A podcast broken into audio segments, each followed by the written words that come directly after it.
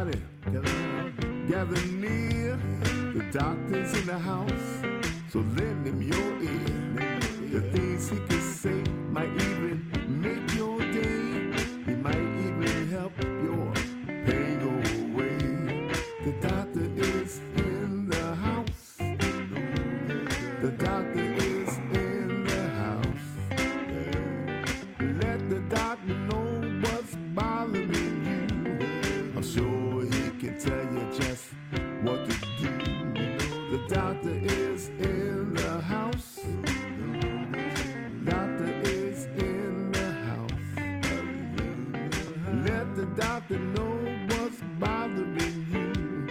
The doctor is in the house.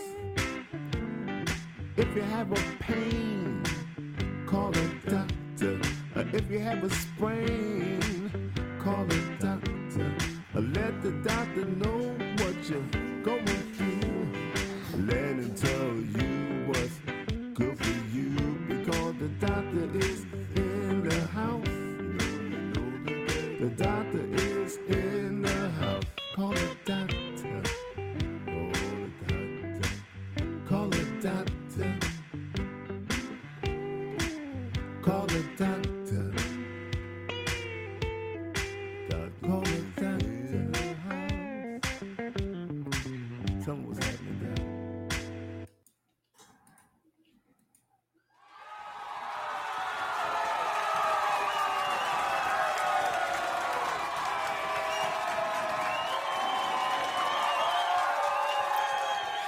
Ladies and gentlemen, Dr. Ron is in the house. Good afternoon, everyone. This is Dr. Ron, host of Dr. Ron Unfiltered, Uncensored, for our 51st meeting of this year. And very happy to be here on Podbean. Very happy and very thankful for those that uh, listen and subscribe to the podcast. Ladies and gentlemen, this podcast contains general medical information. The medical information heard on this program is not advice and should not be treated as such. You are encouraged to confirm any information obtained from this program with other sources and review all information regarding any medical condition or treatment with your physician. And with that, ladies and gentlemen, I welcome you to today's podcast with an attitude of gratitude. And you know, my feelings about being grateful is not just for the holiday season, we should be grateful almost every day of our lives because gratitude improves the quality of our life and it is an antidote for negative emotions. And grateful people, believe it or not, are, le- are happier and less depressed. They are less stressed. They are more satisfied with their lives and social relationships. So, with that, ladies and gentlemen, thank you for tuning in. And I want to tell you that next week will be our last podcast for the year. Uh, For the holiday season, we're going to enjoy it with our family. I hope you are too. And next week, we will sign off the year uh, with uh, how to stay safe for the holidays, supplements you would you should consider taking during the holiday season. And we'll talk about one of my favorite subjects, a superior interior, that is, how to keep your immune system healthy, how much fluid and what kind to drink. And if you're in the northern part of the United States and it's cold and you're going to, you will be inside, you know, we'll talk about some strategies you can use to stay happy, healthy, horny, and high. So, with that, as I said, today is just some uh, musings that I have.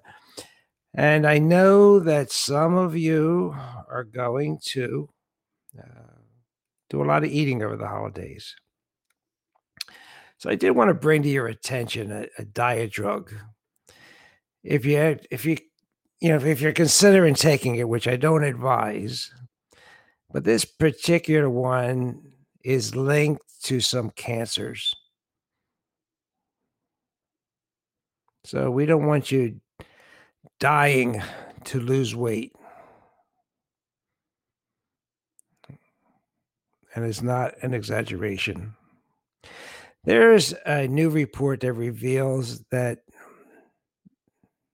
the gov- our government, our FDA, our feds knew about this risk, and uh, for years have done nothing about it. Now the FDA is taking action and yank the drug off the market.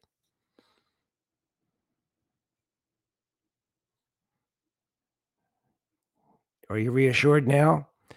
But you'll see in a moment, there is more proof that the FDA is working overtime to, pro- to protect the drug companies and not you. The drug is called Lorcaserin, also known as Belviq, B E L V I Q. It was approved a few years back uh, with all the hype and fanfare. You know, you would expect a diet drug. We are an obese uh, country a game changer, a miracle, a dream for dieters. But it wasn't a dream, it really was a nightmare because the people that took it had some screwy side effects. Like what you say? Well, unexpected or excess milk flowing from their breasts. Their skin got pale and cool. You lose all your color, you turn cold, and then you start leaking milk. I think that would give you a hint that something's wrong. And that's on top of other symptoms that people were getting, like nausea, chills, sweats, bloody urine. But that's not why this drug was pulled from the market. There's a bigger one cancer. The New England Journal of Medicine linked the drug to some of the deadliest forms of this cancer like colorectal cancer, pancreatic cancer, lung cancer, liver and bile duct cancer, and leukemia.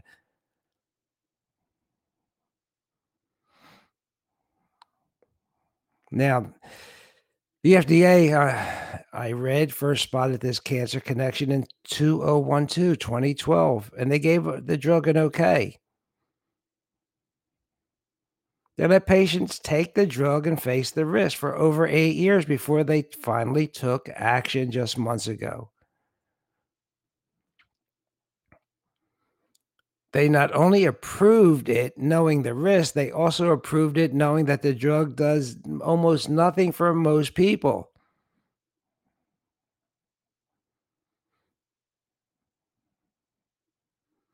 In real terms, 40% of folks who on the drug lost at least 5% of their body weight compared to 17% on a placebo on a sugar pill. The, the vast majority only got disappointed. So don't look for quick fixes. Don't believe everything you read and hear. You know, learn about getting off of carbohydrates. Learn about intermittent fasting. Okay. This intermittent fasting is not so bad because you can eat normal, but only within certain a certain time window every day. Say you only eat between 10 a.m. and 6 p.m. or whatever fits your schedule. Or you can eat normal for four to five days a week, but severely restrict your uh, intake for two to two or three remaining days. Search for intermittent fasting to get started. And a, a, side effect that is good for you is that fasting is a great way to force out toxins. Okay, so I just had to bring that to your attention because it was bothering me. So, what the heck is going on? Remember what I'm, I tell you, uh, I've been telling you that for the past few weeks ships don't sink because of the water around them. Ships sink because of the water that get the water that gets inside of them. So don't let what's happening around you get inside of you and weigh you down okay? Don't let it do that. Talk a little bit about the vaccines and uh, how we're being uh, i think we're being played Okay, so what happened here? All right. So I talked to you one uh, about a year ago about relative risk and absolute risk. I think it's time we revisited that. When I was speaking about it uh, last year, I spoke about it in relation to statin drugs And there's a drastic difference that these statistics can make and how the drug companies can legally deceive you. Absolute risk reduction is the decrease in risk of a treatment in relation to a control group. Okay. Relative risk is calculated by dividing the absolute risk reduction by the control event rate. So let's just let's just put this in English. Let's say you have 200 women, half take a drug and half take a placebo. And the placebo should be an inert substance. And they, you, you examine the effect of this drug on breast cancer. So you, after five years, two women in the drug group develop breast cancer. Okay, two out of 200, compared to four in the placebo group, four out of 200.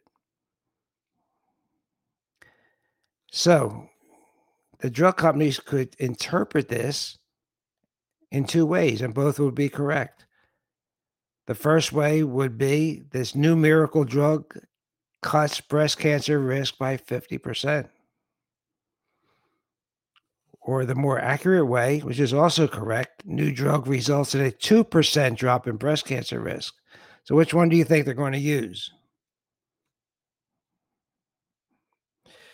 So, this is two different ways of expressing the same data. The first headline expresses the relative risk reduction. Two women who took the drug and developed breast cancer equals half the number of the four women who took the placebo drug and got the breast cancer. Okay. You have a group of women, let's say 100, they take the drug. Two of them get breast cancer. You have another hundred. They take the they take nothing for them. Okay, get breast cancer. The difference is fifty percent. Fifty percent of two is uh, fifty percent of two is four. You get four. Four. Two over four is fifty percent. One half. Now the second headline gives you the absolute risk reduction, which is 2%. That's two out of 100. Two out of 100 who took the drug developed breast cancer, and 4% of the controls, four out of 100, took the placebo and developed breast cancer. Now, that's an absolute difference of 2%. That's 4% minus 2% is 2%. Okay, so there's two ways of interpreting the data. One is you just you just take the relative risk and you get that 50% number or you do the absolute risk and you get the 2% number. So why am I bringing that up? Because you heard about this 95% effectiveness of the vaccine. 8 people in the vaccine group were tested positive for the virus out of 1,800 and 310 for a ratio of 0.00044. 162 people in the control group out of 1831 that equaled 0.00885 and when you divide this the smaller number by the larger number you get 0.0049, you multiply that by 100, that comes out to 95%. So that's how they got it. 8 out of 162. It's called the relative risk. But the absolute risk reduction, when you take that 0.00044 and subtract it from the 0.00885, you get 0.00841. You multiply that by 100 and you get 0.8%. So the real effectiveness of this vaccine is not 95%, although 95% is not an incorrect number, but it's the relative risk number. The absolute risk number is 0.8%. A little bit confusing, but if you go to BitChute, B I T C H U T E dot com, you'll find it there and maybe explained a little bit better than I just did. But you have to be concerned uh, with the numbers, and they can be played. They can be played without being dishonest to themselves, but they're dishonest to the public. Okay, so maybe you're getting the idea. I'm not all for this uh, type of reporting. And how about the, how they report the flu? You notice there's no flu this year? Because they've all been counted as COVID. In fact, the CDC is suspending collection of data for flu for this year because they said, let's count all flu deaths as COVID deaths. Does that make you feel better now? COVID wiped out the flu, wiped out heart attacks, wiped out cancer because all these drugs now are, all these diseases are counted in the COVID group. So as the COVID 19 cases go up, the flu cases go down. Check me out CDC and flu. And remember, most people who die from COVID are those with pre existing health conditions or comorbidities. So they're dying with COVID, not from COVID. So if you get tested positive for COVID and die, God forbid, whether it's due to COVID 19 or not, you're counted as a COVID death. And we've talked about how hospitals hospitals are reimbursed for COVID deaths. So we definitely need to have more transparency in our government, wouldn't you say? I think I think so. Even the the vaccines, people do not know that these vaccines, the endpoint of the testing was to limit symptoms, to decrease mild symptoms. If they decrease mild symptoms, it was called a success. It didn't, there is no statistics if it did anything with hospitalizations, decrease spreading. And we have no idea what's going to happen when they come in contact with the real virus. Because these things have never, ever been tried before.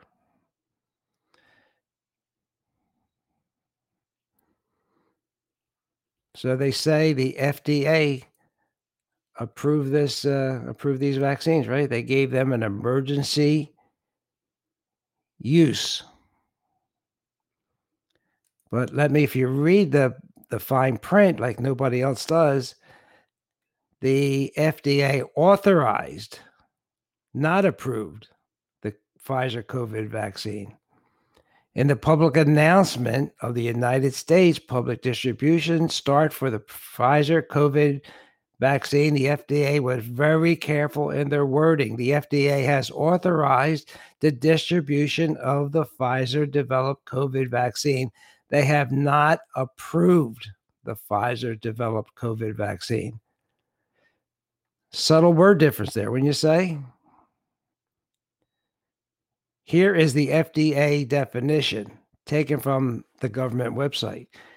The Emergency Use Authorization EUA authority allows the FDA to help strengthen the nation's public health protections against chemical, biological, radiological, and nuclear threats by facilitating the availability and use of MCMs, medical countermeasures, needed during public health emergencies.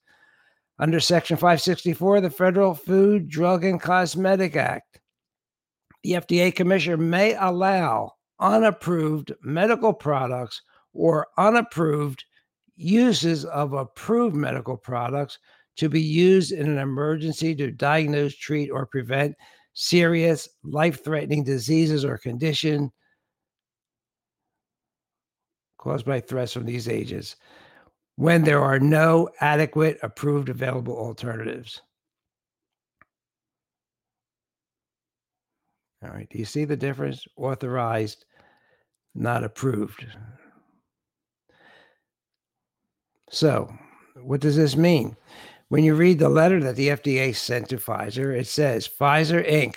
must submit to investigational new drug application. That's called an IND. If this was approved and rather than just authorized, why did they have to have an IND, an investigational new drug application? Number 19736, periodic safety reports at monthly intervals within 15 days after the last day of a month, beginning after the first full cal- calendar month after authorization, not approval, after authorization. Each periodic safety report is required to contain descriptive information, which includes a narrative summary, an analysis of adv- adverse effects submitted during the reporting interval, including interval and cumulative counts by age groups, special populations, pregnant women, etc., and adverse events of special interest. And it goes on and on about how they have to report and submit an investigational new drug application. I'm just telling you, you know, if if you don't have to be first, I uh, sure wouldn't do it. And the adverse reactions and effects will be will be continuing to roll out. And there, there, some of these are really shocking. We talked about them Saturday, and I must, I guess, I must have hit some truth because YouTube banned me uh, for Saturday's broadcast. They said I should be telling people the truth.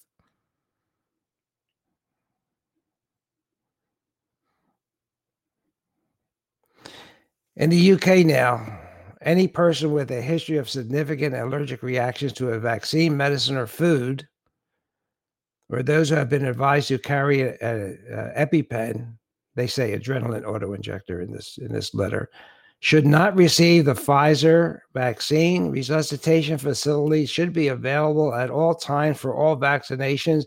Vaccinations should only be carried out in facilities where resuscitation measures are available. Now, I did read today where a lot of people in our government and bureaucratic positions are saying, don't worry about it. Well, don't worry about it if you don't, you know, if you don't care.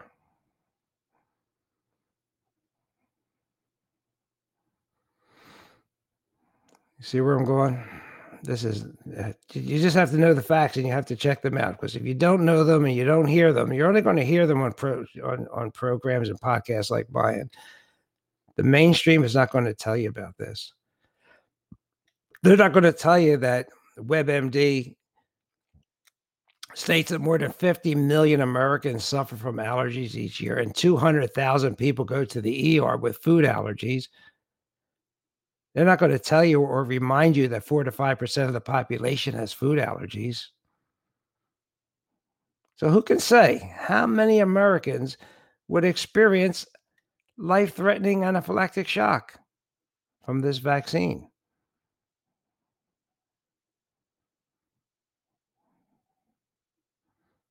So, if you break out in a rash from an antibiotic, is that enough to give you an exemption from the vaccine? We don't know.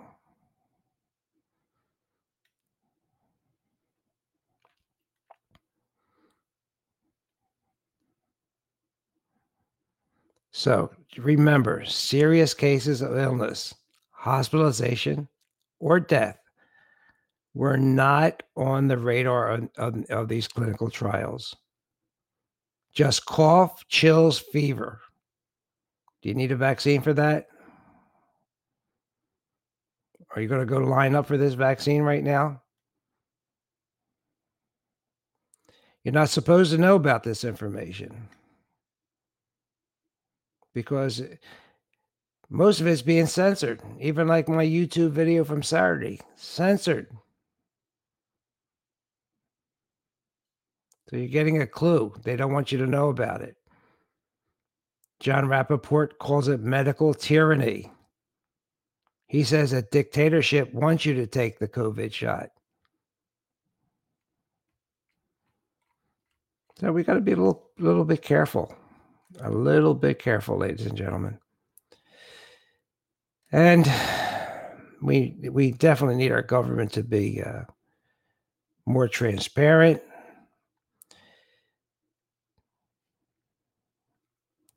And we have to talk more about how to develop our own immunity. So that's what we'll do next week, right? We'll talk about diet, nutritional supplements, melatonin. You know, that's really important. It has the ability to freely pass into any cell that it, that it's connected with. So it can it can make your own cells make antioxidant production. So we have to talk about that next week as our last ho- uh, show of the holiday season.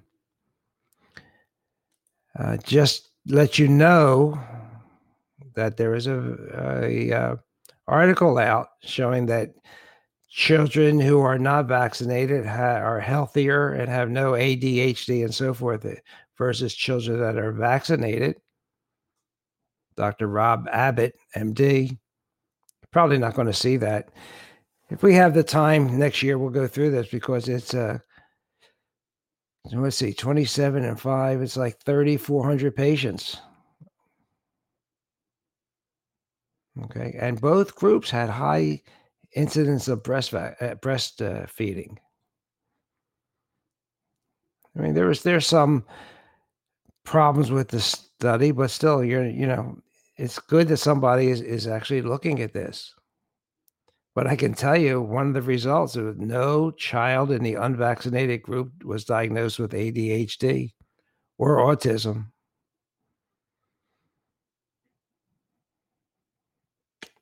So we'll have to talk about that.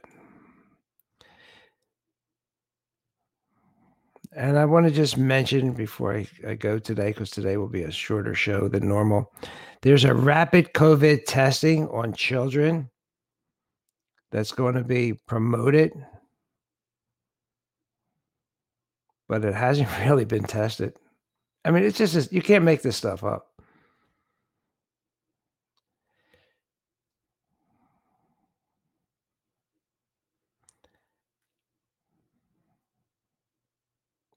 The rapid test detected 77.8% of symptomatic cases in people 18 or under, while among those without symptoms, the test faltered, further identifying 70.2% of adults and 63.6%. So, what did it find? If you have no symptoms, you still have the disease and both and the studies show that two other tests also failed to include children under the age of 21 Abbott's ID NOW. And younger than 18 Veritor made by Becton Dickinson. But our schools are starting to buy them. I i, I, I read not very accurate. So we're going to label our children who don't don't get sick and don't die. And if they do get sick it's just like a regular flu or cold I don't know. Are we being played or what?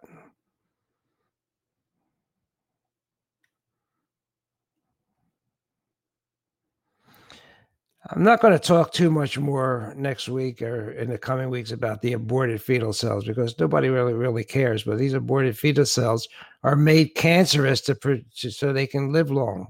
I don't know. It doesn't sound like a good idea to me to take a cell that has been immortalized by making it cancerous. I don't know, maybe it sounds better to you.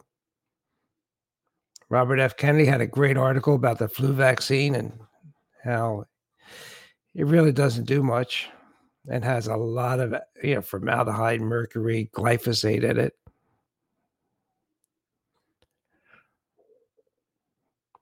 So next week, how to be happy and healthy for the holidays next year we're going to get back onto a regular schedule. I hadn't, I haven't had, but I do have someone that wants to be a guest on on my podcast about uh, talking about the re- incredible benefits of low dose naltrexone.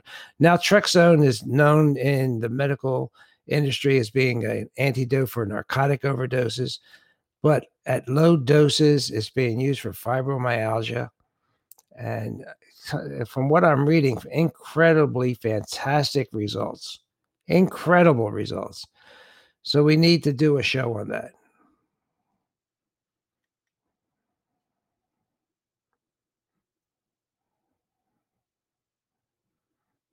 So, what do you think about masks for this super deadly global death virus, this pandemic?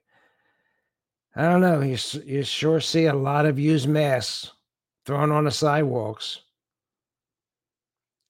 You would think they would have biohazard containers, right? Wouldn't you? For people to dump their used virus droplet infected masks? You would think. You would think that Monsanto, who is now paying out a hundred billion dollars in lawsuits re, re, uh, as it regards to Roundup, Roundup causing health and environmental disasters for years. We've been talking about it for years, but most people say ah, it's no big deal. Fake news, conspiracy theories, and now Monsanto is having to pay up because it, it turned out to be true. Do you think those of us that are telling you that are being censored about COVID 19, you think this this is Monsanto all over again? I don't know. You have to think about it. And I would be remiss if I did not mention cellular phones. The light from the screen suppresses melatonin. And as you'll hear next week, melatonin is very melatonin is very important for your immunity. And this late night addiction to using your phone to check your emails, to check social me- um, uh, media, it's immunity suppressant.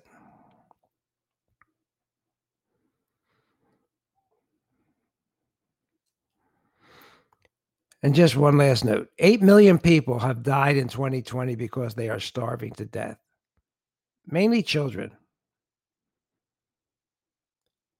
And we're spending $9 billion making a vaccine that we don't even know how good it's going to work. But we could, we know 100% of those children, if they were fed, they would be fine. So where's Bill and Melinda Gates? Where's Bill Gates with a mask on? How come he has been or has crowned himself as the czar of health and pandemic information? I, I didn't see where he went to medical school or has a public health uh, degree. Sure has a lot of money though. Has a ton of money. All right, ladies and gentlemen, this is Dr. Ron. Dr. Ron, unfiltered, uncensored. See you next week when we'll be speaking and talking about how to get through the holiday season. It's a should be a great time for all of us. I hope we all can spend some time with our family and friends. Remember those, especially our military that can't be home, that are ensuring our freedom. And uh, don't watch so much television. Okay, watch some good comedy movies. The other stations are all junk, huh? All right, ladies and gentlemen, Dr. Ron signing out. I hope you have a uh, fruitful rest of the day. I'll see you Tuesday. Ciao. Hey, everybody, Dr. Ron's finished for today. I hope you got some good wisdom for what the man had to say. If it's all about good health, he's the man you got to see. He has a lot more answers for you. So tune in next week when the doctor is in the house. When the doctor is in the house. Let the doctor know what's bothering you. When the doctor is in the house. The doctor is in the house. The doctor is in the house. Let the doctor know what's bothering you. I'm sure he can tell you just what to do. The doctor is in the house. The doctor is in the house. Let the doctor know what's bothering you when the doctor is in the house. So if you have a pain, call the doctor. If you have a strain, call the doctor. Let the doctor know what's bothering you. When the doctor is in the house, the doctor is in the house. See you next week.